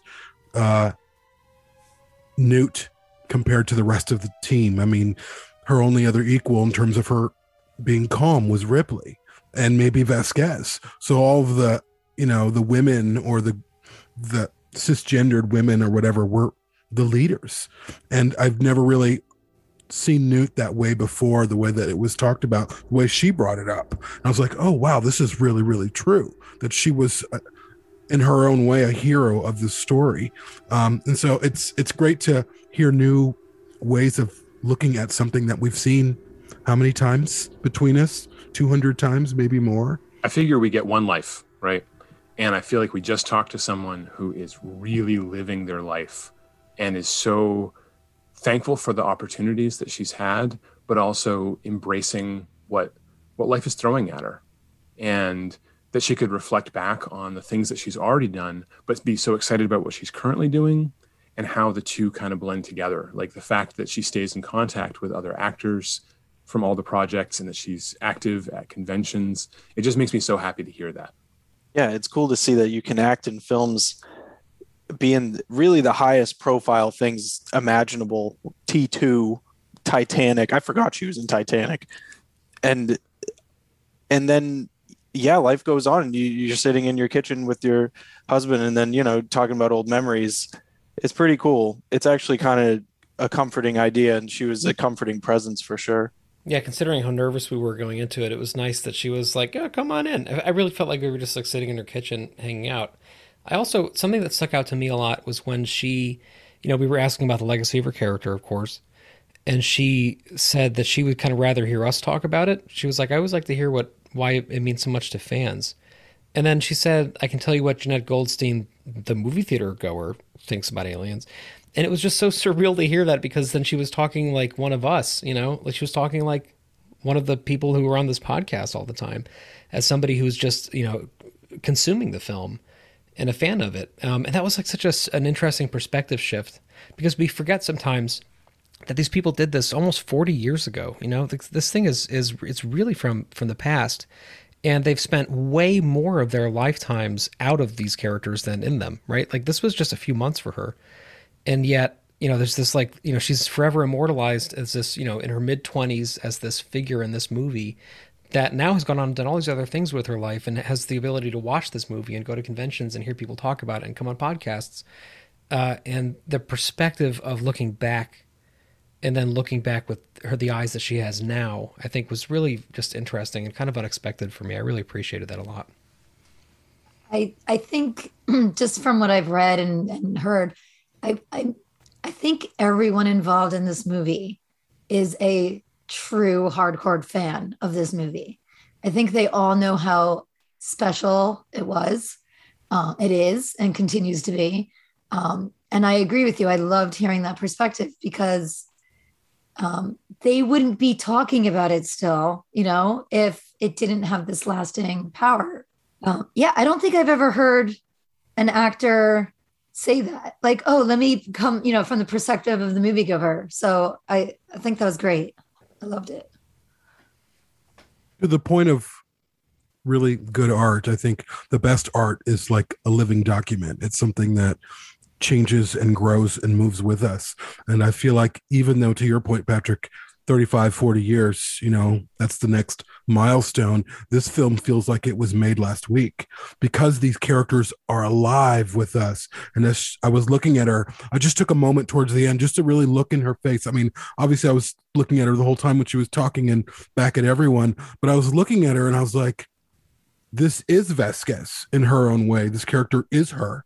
Yes she was it was a performance but that performance came from her. And so i was like i'm looking into where this character went. And it's in her own way as jenette goldstein. And it was really just a wow moment to be able to spend an hour and 15 minutes with ostensibly vasquez you know and uh talk to her and find out what's going on in her life even though again this was a role that she played. It's more than just a role that she played. And it's a testament that we you know we're talking and listening to her um like she's a den mother because she is for us you know? We want to know everything. We want to hear her wisdom. Uh, I, I couldn't get enough. Again by the end of it i was like i had like three more questions i wanted to ask her. And uh, all of a sudden i was searching and reaching for questions at the begin at, you know, at the beginning. And at, by the end I'm like oh no I want to ask this now I want to ask this. But maybe another time. But it was just it was really surreal and it was humbling to be in her digital presence for sure. Patrick your your question about her death scene triggered one of the most interesting answers from her for me which was that Vasquez was never going to get out. Even if she survives this encounter and they get off the planet and then she's not slipped, but she said something that I've never heard before. She said uh, that she'll never get to see her daughter or her Yes. son. Yeah. I like, Ooh, I know. You've got more more of a character plot than you've let on, and and it was painful. It was that moment of um, the idea of a life sentence served in in the military is just as bad as served in the in the jail if you can't see the people that you love. So she Yeah, I got thought me. That was that was really powerful for me too. And another thing that stuck with me was when she said, "I decided early on that I would jump through the window, not be thrown through it." Mm-hmm. Yeah. That was an, I was like, for one thing, that's a really great quote, but also that says everything you need to know about Vasquez, and that says a lot about like she ju- we see her jump through that window in the end, and we see that moment of like real agency and acceptance and complexity. And uh, something that she said that has also stuck with me was then I think it's something that I notice every time I watch the movie, which again is thousands of times probably at this point, that there is she is not this like indomitable, impossibly strong, stoic person. She's really fucking brave. But in addition to that, she's complex and she's maybe scared, right? She's she's a fully fledged person doing brave things. And it's those moments like that's why I wanted to ask her about her eyes in that moment because I always see that in that moment. I see that like she is not just the tip of the spear going into into the you know building first. She's also Jenette. You know, she's this person. She's this this person with a story and a life that ends in that moment, and a person realizing that as it happens, even though she knew it was coming, even though she went there. I mean, because you see it even during the briefing scene. You see, you know, she's like joking around and giving Ripley shit and saying it's not real, and then as it starts to dawn on her that this is actually a legitimate situation, you see her mindset shift and you see that warrior come out, but you also see this sense of, okay, maybe this is the one where I have to jump, you know? Hmm. And as the as they lose members and as things grow more dire, there's this this this sort of this wonderful sense of quiet about the surviving members. Even about Gorman towards the end, where you get this sense that there's this creeping acceptance that like their story does have an ending and they're walking into it. But they're but they're, then not everybody has an ending in this moment, and they're going to do whatever the fuck it takes to make sure that others can make it through this. And like I think Christian, I think you might have brought this up on, on our roundtable. You know, her death scene triggers the next sequence, right? Which is Yeah. which is something that is so interesting when you go back and watch the movie. That sense of fate pounding away throughout this whole film is so strong. And to me, Vasquez is a character who knows that, Vasquez is a character who is listening to the drums of fate beating the entire time, and she is not. She's not listening to it. She's fucking beating those drums as she goes, and she's like, "We are, we are, we are doing this right." Um, even if she's scared, as I said in our text thread, I was like holding back tears the whole time just because it was kind of an overwhelming moment in my life to talk to her like that. But that was a moment I was really fighting it because like I have wanted to ask her that since I was a kid, like literally since I was an actual kid. I've been curious what was going through her mind at the end. Because when I've lost people in my own life, you know, I think back to that scene a lot. I think back to the people I know who have had brave deaths, who have faced it with this real sense of calm and peace and and and an awareness that stories do have endings, but how they end partly is up to you and I'm really glad that she addressed that because I felt the sense of fulfillment as a as a lifelong Alien fan that I got to hear that from her. You know. Can I add on to that, Patrick? Thanks for sharing that. Um, wow, yeah, and uh, Christian, to your point, I I just want to say like for cinema over art like arcing film in totality, like the characters. Uh, Jamie, you brought this up with her. Um, the, how strong the characters are in this film, right? And and you look at that's just why it's just such a stand-up movie. Like all of these actors really brought it and really. I, I mean, Christian Patrick, you're talking about character development. That um, I know I come from a little bit of an acting background, just a little bit, but um, you know, those are definitely some things you want to think about, or like, how am I going to act this scene and make it believable? And it's just like why I love films and acting i think from this era and why i i feel so connected to them um because i feel like we don't always get that nowadays in what comes out of hollywood. Um and i'm not ragging on movies. There's plenty of good films that come out of there. Like this film is so unique in that way and these characters are so unique in that way and you're there with her you're there in that vent and you're like oh my god like what would you do in that moment? And would you be willing to hold that grenade and press the button too and do that thing? And that's how you would feel. And you really get that from that look in her eyes patrick. I know exactly what you're talking about. Um, that scene is so strong for me too every time i watch it. And and uh, it's just yeah back goes back to the testament of her acting what she brought to that and um, the the writing and the the characters and everything like that. And the the piece she said about how James Cameron said er, they were talking about how like being a woman in the role and like what she should add to the her costume and things like that. And he's like, don't worry about all that. Just like I trust you. Yeah. I trust you. And like I feel like that is just so cool to hear that from her and know that that those are the sorts of conversations going on. Because um, I doubt those are um, I doubt a lot of that sort of conversation is going on now in Hollywood when they're, you know, making uh, movies nowadays. So it's just cool that he gave her the freedom and the and the power and all of that to do that. I love to praise the economy of Aliens, but if you think about that scene, it is simultaneously Gorman's redemption, but it doesn't take away from Vasquez. This is this is her hero's death, right? She dies a warrior. Yep. He's he's almost just there to so she doesn't die alone. You know, there there's a vigil almost. But then the plot says yes, but and how the explosion knocks Newt down, and now, now we have a new problem. And it, oh my God, it just you could teach a class. There probably people do teach classes on how to make your narrative keep propelling forward, and it just without ever losing those character moments you know? Never. and I, I, know that I, I i lightened the mood by mentioning the whole you know star-crossed lovers but um it's a great moment. It is such a good moment and and it's it's what gorman needed to finish his character but it also shows us that vasquez was always the badass we thought she was right up to the end. Well going back to you know the writing and uh, you know and comparing movies now to back then movies had time to breathe back then. They were given that time to breathe to set up that stage. And everything, like you were saying in the, I think the last, the 35th um, anniversary uh, roundtable, um, eh, you know, everything is there for a reason to set the next thing. And so by the time all these characters die, even halfway through the movie, and half the Marines we didn't even know, we barely knew, we felt it my girls were so sad when they all started going. They're like, not Frost. Like they, you know, he said like four words. Um, and I remember feeling the same way, like because even if they had one line, it it told us they were funny or that they were kind or that they, you know, were observant or whatever it was. Um, and so the longer we got to be with them, like Vasquez and Hudson and Hicks, like the more, you know, they meant something, which rarely happens now because it's just bigger explosions and, you know, how much can we cram in?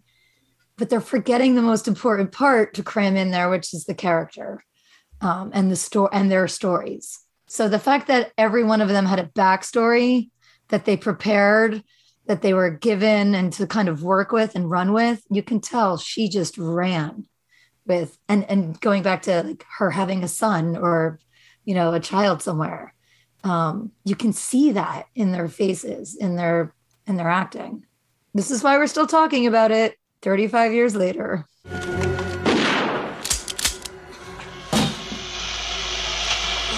You always were an asshole, Gorman.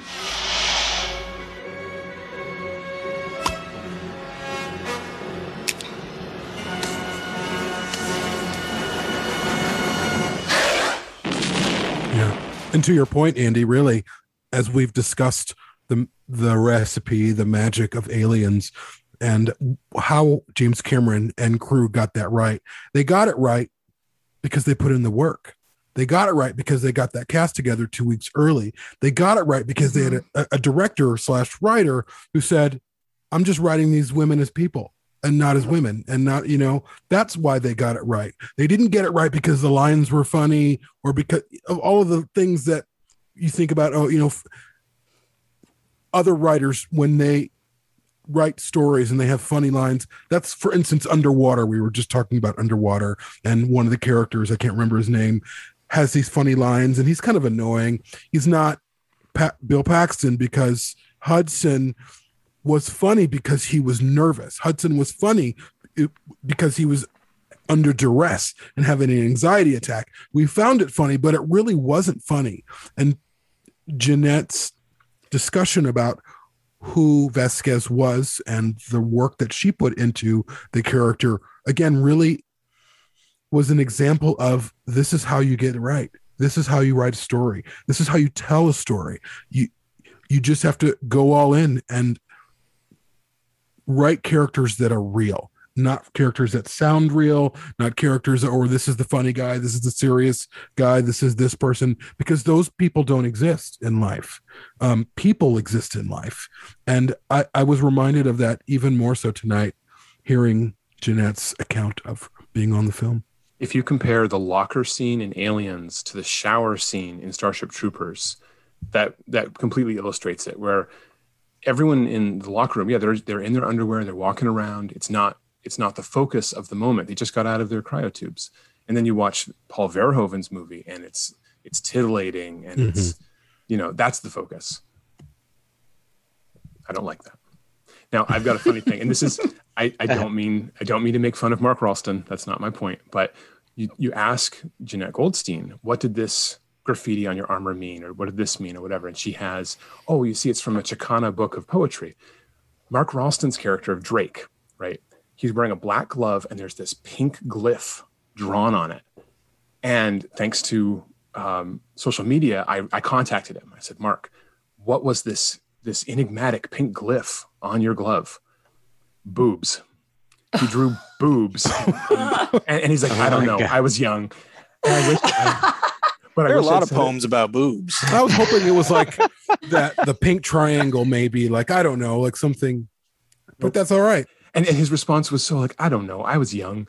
He, he, he fessed up to it, but I wish I'd told it told it to her because she would have gotten a huge kick out of it, considering her current profession. yeah yeah or maybe they talked about it maybe she knows about that who knows She probably does.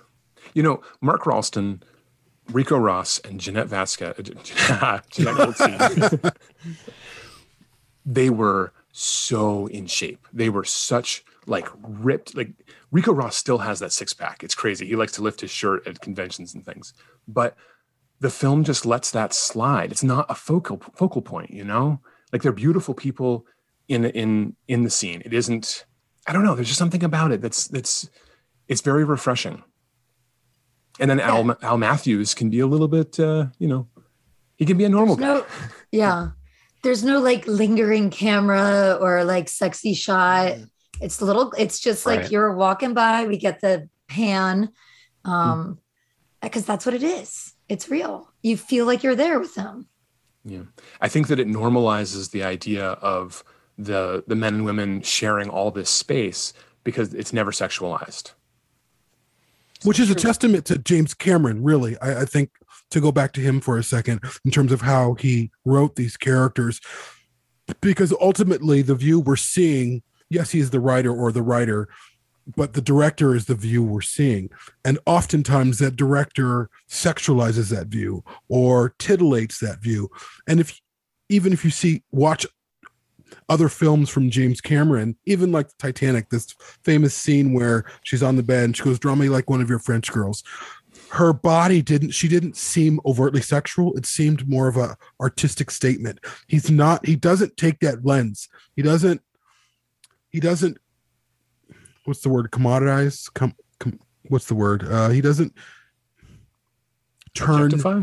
objectify that's a better word he doesn't objectify his characters in that kind of way the way that we're used to seeing all over the place even from some of the great directors oftentimes you'll see they'll pivot into this oh okay whatever. So it's highly sexual or or gratuitous. Not that there's anything wrong with being sexual but i think what happens is when the director makes the choice to make something sexual, it ends up objectifying who we're looking at. And Cameron doesn't ever do that, in my experience, in a way that feels like, oh, this is a little bit exploitive. Nothing I- I feels exploitive. No, I, I think he's a very like pragmatic, logical type of filmmaker and writer and stuff. To him, them having rippling muscles would just be more convincing set de- production design in a way. You know what I mean? He's like, well, they're they're Marines. They're why wouldn't they be in shape? And yeah, I guess the most if he does go uh objectify, he goes 150% like in True Lies, where there's a striptease scene, and the whole point is to, you know what I mean? But other Yeah. than that, you look at T2, um, when Sarah Connors, you know, had her her, her whole metamorphosis into, uh, you know, soldier essentially, and she and yeah, he loves strong women, but not in, but not just, you know, for their You're strong because your clothes are off, kind of way, you know? yeah, not Like the because way- of that. The way, like, oh, yeah, your sexuality makes you powerful. Take off your clothes, you know, that kind of stupid, lowbrow, low class way. Yeah. He was. He did have a direct hand in getting them in shape, though. As uh, Jenette, we didn't, we didn't talk about it tonight, but they were all given this like amino acid drink that they uh, that spiked their metabolism a lot, and so they had. So Mark Rolston, for example, was having like ten thousand calories every day, and then having to work out for three hours in the morning, and then work out again for three hours in the evening. So they, they, a lot of them going into this weren't like serious weightlifters or serious, you know, athletes but they you know trained really hard like one of course Jenette Goldstein was the exception as she said because she had been bodybuilding for two years but what I like about their physiques and I don't mean to like objectify this or, t- or you know spend too much time on it is that in an era of steroidal over muscularization in action movies in Hollywood where you had you know Arnold Schwarzenegger and Sylvester Stallone and others you know and Jean Claude Van Damme in Bloodsport um, the physiques in aliens are very utilitarian strong, right? They're and and and if you know like the signs to look for if somebody's you know abusing anabolic steroids or, or taking testosterone treatments or something, then none of the actors have that. The actors have really strong like usable physiques that you get if you're training hard. Michael Biehn is another example of that, right? Like he looks like he could just like pass a fitness test like no sweat, but he's not, you know, Mr. Olympia. Um, and again, and from a filmmaking perspective, and just like you were saying earlier, uh, from a production design perspective, you know that makes sense because these these these Marines aren't like you know competing to look the best; they're competing to perform the best in their duty. And if you're a huge, bulky, you know, uh, you know, power lifter, you're not going to wear armor very well or get into enclosed spaces very well. So, so just the ways that they trained, it, it all, you know, harkens back to this idea that this film was really thought through and that um and that James Cameron was like was not afraid to push people in the pursuit of that product. But to pivot for a second, what I'm surprised by is what I was also surprised by when we've spoken to um, others who have worked with other directors in the franchise, like Ridley Scott, is that the stories about James Cameron that we're getting are by and large that he's a real pleasure to work with, whereas the you know the narrative in Hollywood is that it's the opposite, is that he's this sort of tyrannical you know taskmaster. Um, and it's nice hearing just hearing that you know that especially I mean again at the time he was 32 right he was a, a kid uh, and he was directing this thing uh, with you know very little experience and yet and, and he was in complete command of the set and complete command of everything and yet he was still really nice and playful and fun. And uh, and I, I like seeing that side because that's a narrative that I think you know it's a lot easier to complain about people in general. Like it's a lot easier to say so and so is an asshole and like oh they're so like rich and you know they got everything that they need. Um, but the reality is is like not everybody actually is. Like there are some people that like you know they might be difficult in, in terms of trying to get the best out of everybody but like at, at the heart like james cameron has always been somebody who just adores filmmaking. You know he was that kid giving studio tours or you know he's he's he loves this stuff. And i think you you hear that in speaking with the actors and Jenette Goldstein tonight was a good example of that. I, i'm a huge james cameron fan. Like I, his movies are my favorite movies, but obviously, um, but so I've read up a lot on on him, and you know, hearing accounts from people who have worked with him, and there's a trend of we all know this the same people working with him over and over again, and they've all said, if you are good at what you do, if you are competent, if you have a work ethic, then he's a you know he's a joy. It's usually the ones complaining who maybe you know weren't so good or for whatever reason maybe their personalities clashed but by most people's accounts yes he's a taskmaster. Yes there's stories about the abyss. Um, i think that's a whole different ball game but um, no i think what you know what comes through is he's technically and the artistically brilliant at what he does, and people like working with him for the most part. There's a story, it's a true story. Um, as, as everyone knows, he was having a hard time getting the the, uh, the British crew to respect him and to work with him, and so uh, Gale arranged, Gale Anne Hurd arranged for a showing of Terminator because they were all saying we don't know anything from this guy, and so they they arranged for the crew to have a special showing of the Terminator and nobody showed up or a small number of people showed up. They just they weren't interested in getting to know this guy. And that's a parable about noah hawley. I hear all these uh-huh. people bitching about the alien tv show that won't put in the time to watch fargo. Watch fargo and then you'll know that we're in and legion. Sorry. okay. Yeah yeah. And legion and legion. Yeah yeah. I had to sneak thank you christian. Yeah. Yeah. Well, point. I think what people are responding to is commentary. They're not responding to him as a director people are getting irate because there's commentary on what we're about to see, as opposed to just waiting for us to see it. At any True. rate, to, to, digress, one thing I wanted to mention um, about certainly Vasquez, but the Marines in general, and this is something that just sort of dawned on me, is none of them are really assholes. They're kind of like Paxton or uh, Hudson was kind of jerky but funny and stupid but no they were all kind people. Like they, yes, they had their way. They were their own family unit, and I don't. No one could break through, but they seemed like real people. The real, the only jerk in the film was Paul Reiser. Really. Even Gorman he, apologizes to Ripley. Yeah. Yeah. Yeah. Yeah. yeah. yeah. I mean, Reiser's character, you know, he he isn't who he says he is. He isn't transparent. He isn't truthful. You don't know whether you can trust him or not. Um, but the Marines are really, and I know that lately we're on one of our episodes, I think it was a roundtable. I think maybe it was ours. We were talking about the the way that the Marines are portrayed in Charybdis, and there's a lot of criticism or whatever you call it. But I really feel like the Marines that we see in Aliens are good people, mm-hmm. not just like oh hey they're good people they want to do the right thing. They're not mean. They're not rude. They're there for a job. They're kind. Um, and there's even a kindness with Vasquez. She's she is a little stoic to me, in my opinion, but it's not impenetrable. you can see her humanity. You can there's that one moment where there's that look in her eyes and she's scared. Um, and it was a great way to humanize her even more. And I, I, I just as we were talking with her, I was thinking about the team, the family of Marines, and how they feel like our family. Because yeah, they were Marines, but they're just like you and me. You know, they, they have a job to do and they want to go home. Uh, and having her on the show really brought that home for me. Oh, dear Lord Jesus, this ain't happening, man. This can't be happening, man. This isn't happening. All right, we got seven canisters of CN20. I said we roll them in there and nerve gas the whole fucking nest. That's worth a try, but we don't even know if it's gonna affect them. Look, let's just bug out and call it even, okay? What are we talking about this for? I say we take off and nuke the entire site from orbit. It's the only way to be sure. Fucking A. Oh, ho- hold on, hold on one second. This installation has a substantial dollar value attached to it.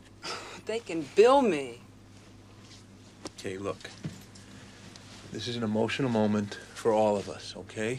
I know that. But let's not make snap judgments, please. This is clearly clearly an important species we're dealing with, and I don't think that you or I or anybody has the right to arbitrarily exterminate them. Wrong. Yeah, watch us. Hey, maybe you haven't been keeping up on current events, but we just got our asses kicked, pal. I love that point. They are all good people. And I think that's why when they die, it matters to us. Because in movies like this, there's always like, like you were saying before, or somebody was saying before, like, this one's the asshole and this one's the funny one. And, you know, we like to put labels on things, but we're all those things. Like sometimes we're an ass, you know, we're all assholes, but we're we're most people are kind people are good people that in a situation like that they're going to help each other out they're going to you know have each other's backs and not just because they're marines because they treat that you know they treat ripley and even burke you know like they un, until they learn of his you know deceptive uh plan but um even before that they are they all have each other's backs um so I love that you said that. They are. They're all good people. And it's so nice to hear Bill Paxton was such a nice person. I know. That really Yeah. that really like did my heart Oh. so well. Just to know that like Yeah. if you were if if one of any one of us ended up in his sphere, he would have been nice to us. He would have, you know, treated you like a human being. Uh it's just Yep. There's an interview that I just shared on uh, our Facebook page, Perfect Organism, with him and Sigourney Weaver. And the interviewer's talking, and they're both Sigourney and Bill are looking at the interviewer. But Bill, the way he's looking at this interviewer is so like, tell me your story. I want to know your story. How do you connect with us? It was the sweetest, nicest interview. Like, he there was no airs, there was no hubris, there was no we're, we're actors. This was family talking to extended family, which are the fans. Really great. And it's great to hear Jenette echo those sentiments. Can we take a minute to acknowledge how incredible it is that this was her first theatrical acting gig? You watch this movie and you never think, oh my God, you know, she's scared. She says that she was scared throughout the performance or throughout the, the production. And um, if anything, it, it, it informs the role. But I just can't believe that, that this was this was her first foray into theatrical acting. Yeah, that's why I asked her about it because her, uh, especially like she she under delivers some lines that she had to go back and like do ADR on. Like she does a lot of things that are very subtle, you know. And if you're not used to acting in, in movies, it's easy to think everything has to be super declamatory and you have to really like you know make sure that you're always like cheating out and stuff. Like, and and that's what she had been taught to do as a stage actress. But she just steps on the set and like she says, like she hits her marks really well and she feels very comfortable and she feels comfortable being very quiet which is something that I think is is hard. Uh, you know, as as somebody who most of my acting experience is on stage, like it's it's hard sometimes to tone that stuff down. Um, but she also uh, she mentioned that it was like her first time ever handling weapons too, which is which is like crazy. It's crazy to me because Christian, you're you're right. Like she, we we get to see her go through the whole panoply of you know armaments in this movie, and even in the end when she's crawling along, she has that you know is it a nine millimeter whatever handgun she has? I don't know what the gauge like is. of it. 45. Yeah, but the handgun that she has, like, and she She has it- pistol gr- like ivory grips. That's what I know about it. I, I figured you're the props guy. You would know. It's a Mac 10. we'll, we'll say it's a Desert Eagle. Um, it- like, but she just like handles that super well, and she you know ejects a magazine magazine from it, and she has like just just like perfect form and perfect trigger discipline, and just like knows her way around the weapons so well. And it's it's crazy to me that she had no experience with that beforehand. Well, you know the trick of that though, the close up of uh, Vasquez shooting the alien with her Uh, foot against it. Gale Anne it's Hurd, Gale yeah, Anne right. Hurd. Yeah. Yeah. Who actually was a firearms person, right? Yeah. Yeah. Probably, you know, with James Cameron, that was a, a shared interest. Yeah, and if anybody hasn't seen the photos from that, we, we've shared them a number of times on different social She's media so outlets. cute. But it's so it's just crazy to see that. Um, so check it out, Andy. Sorry, you were saying something. No, I just think, um, you know, going back to her weightlifting and being a gymnast, she's just aware of her body and knows how to handle movement. You know, like it's like dancing, really, um, just with weapons. And so, I think she's physically very adept at, um, you know, carrying herself. Even she referred to holding the smart gun as sort of doing the tango. Um, and it it does like certain movements, the way she's sort of, you know, trying to correct her center of gravity, it does look like that. So um, I think that's a testament just to her athleticism. Yeah, and she looks like she was born to wield it. That's the thing too. People don't talk about Drake in the smart gun. They talk about Vasquez in the smart gun. There's something about the way that she interacts with this thing, which again was a, a camera gimbal. It's like an, a super awkward piece of equipment for her to be using for this, and a very heavy gun that doesn't resemble like anything else. Um, and she, the, like the first time that she suits up with it, and she and Drake pull it up, you know, um, parallel with their bodies, it looks like she's been holding that for 30 years of her life or something. You know, it's Yeah. just she's so comfortable with this really awkward. I mean, if any of us were to have the incredible No. fortune to carry that weapon, you know, and something, yeah, we'd be like falling over. And she's barely five feet tall. And she's, you know, just completely in control of this giant piece of equipment and graceful with it, like that tango you were talking about, Andy. It, it's she's dancing with it, and that's like, and this is her first time ever on a freaking movie set, and she has this level of of fluency with the props and stuff. It's crazy. And one the real quick is just want to say that that scene just you that you talking about it makes me realize it's more than you know we talk about world building so much you know we show all these establishing shots of hadley's hope uh, or et cetera et cetera. You know explanations of certain technology or uh, uh, lingo and stuff like that. But just her holding that gun that's world building right there. That shot is that's what the first time you see the smart gun it makes you say oh uh, this is this is the world we're in. This is what, what we're in for.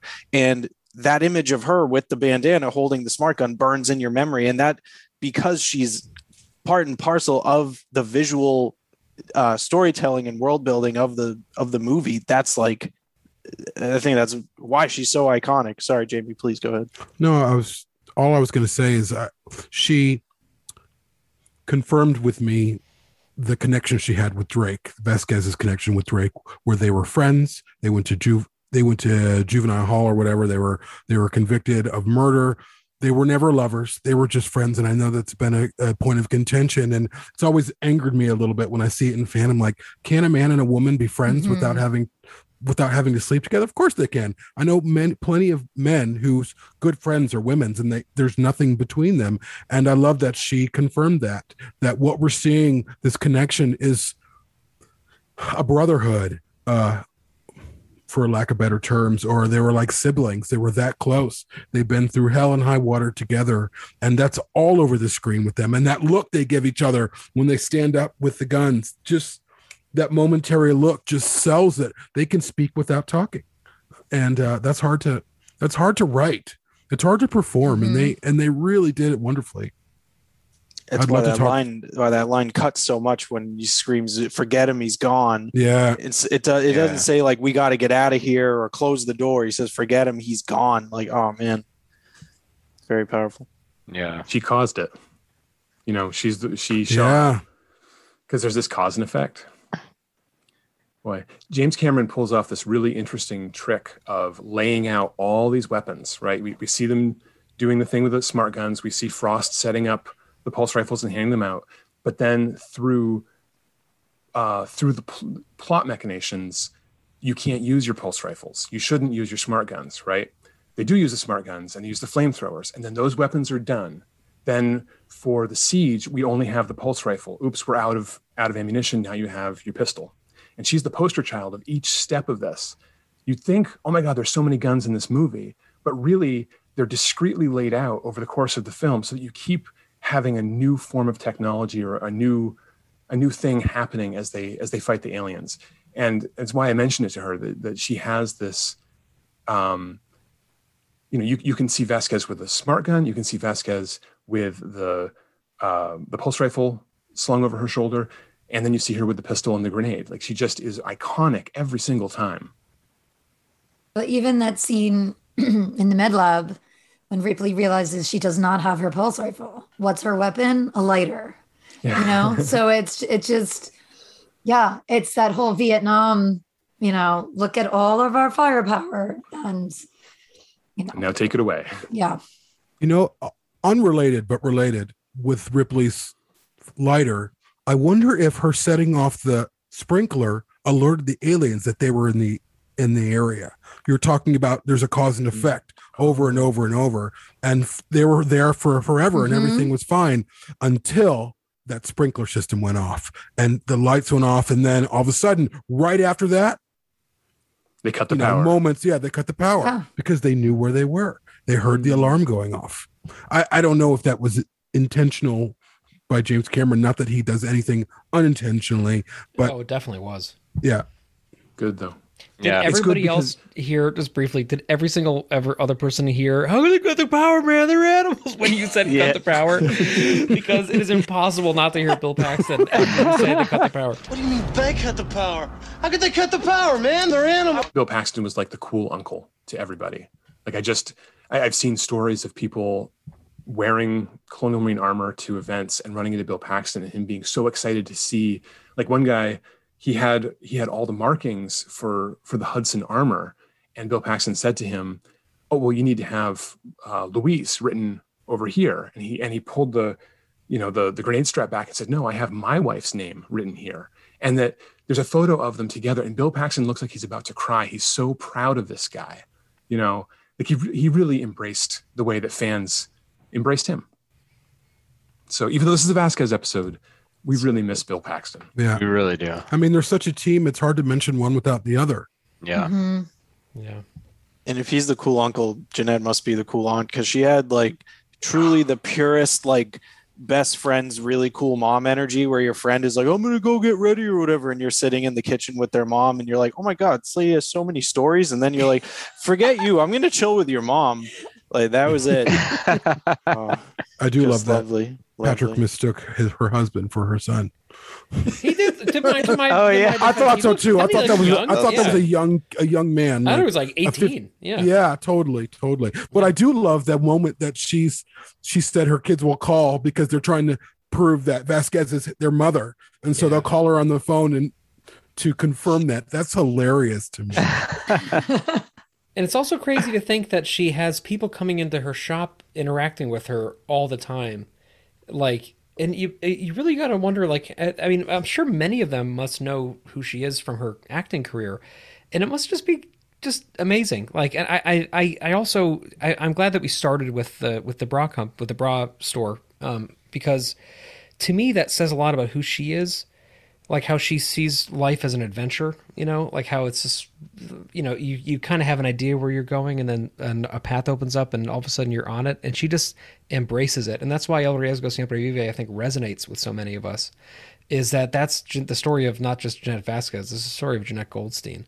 This this idea that like if you don't go for it then you never did you know? Like you don't know if something will happen until you actually just step through. It's the and it extends to the whole idea of jumping through the window not being thrown through it right?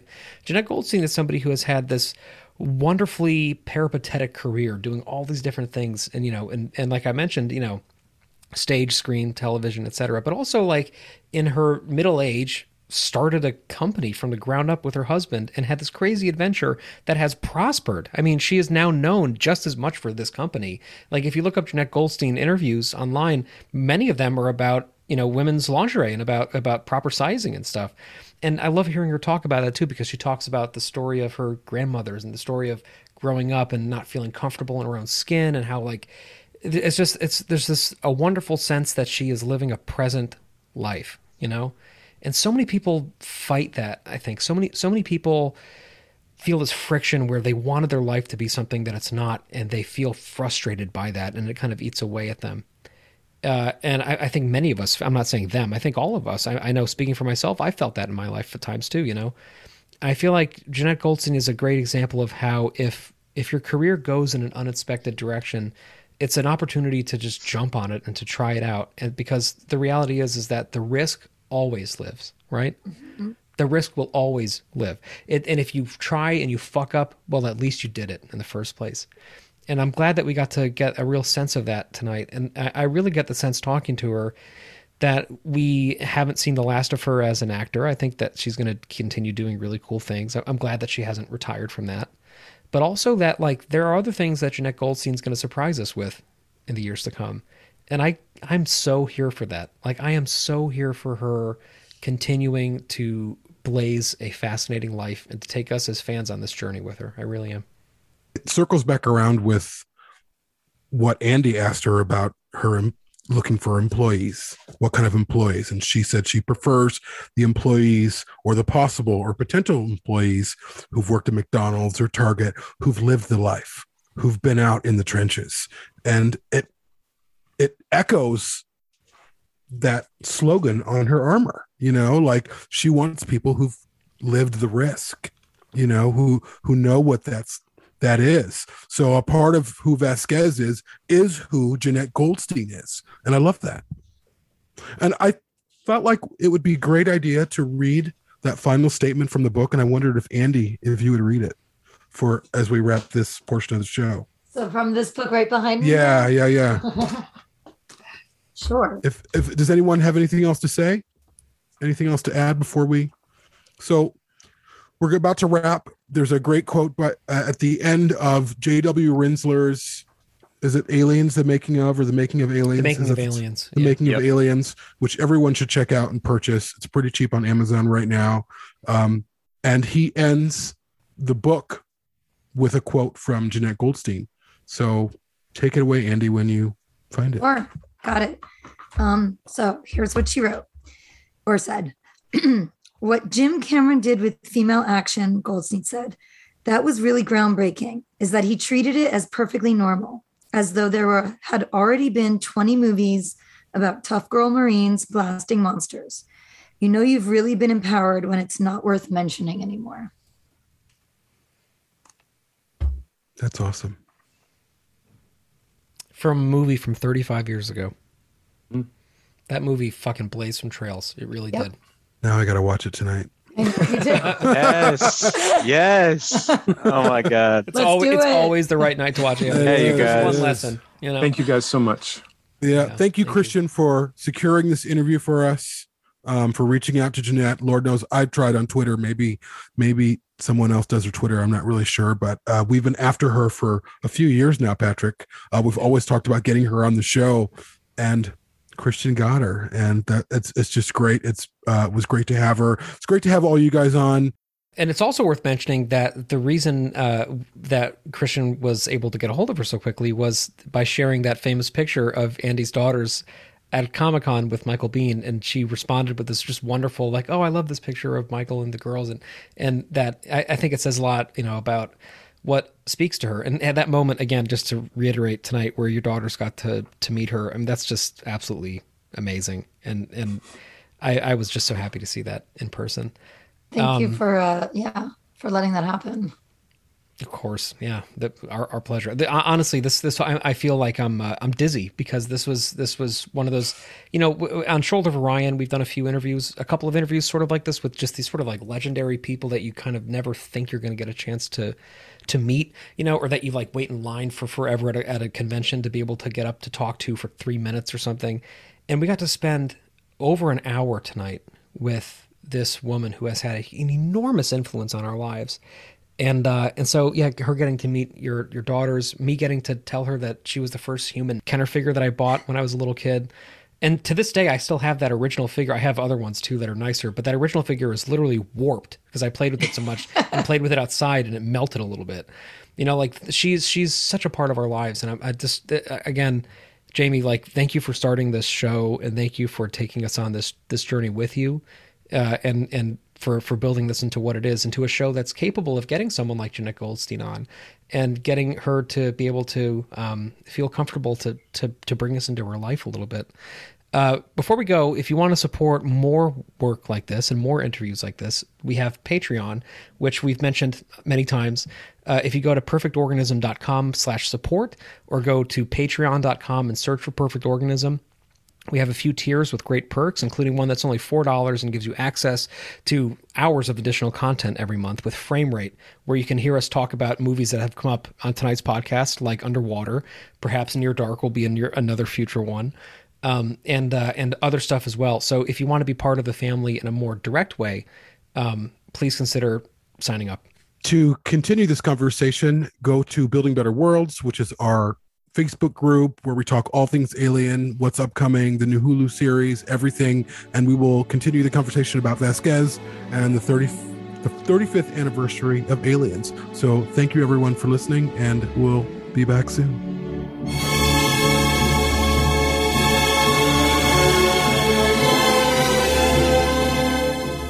For more on Perfect Organism, the Alien Saga podcast, please visit perfectorganism.com. Perfect Organism is available for listen or download through Podbean, iTunes, Google Play, TuneIn, and Spotify. If you'd like to support the show, please visit perfectorganism.com forward slash support. Thank you.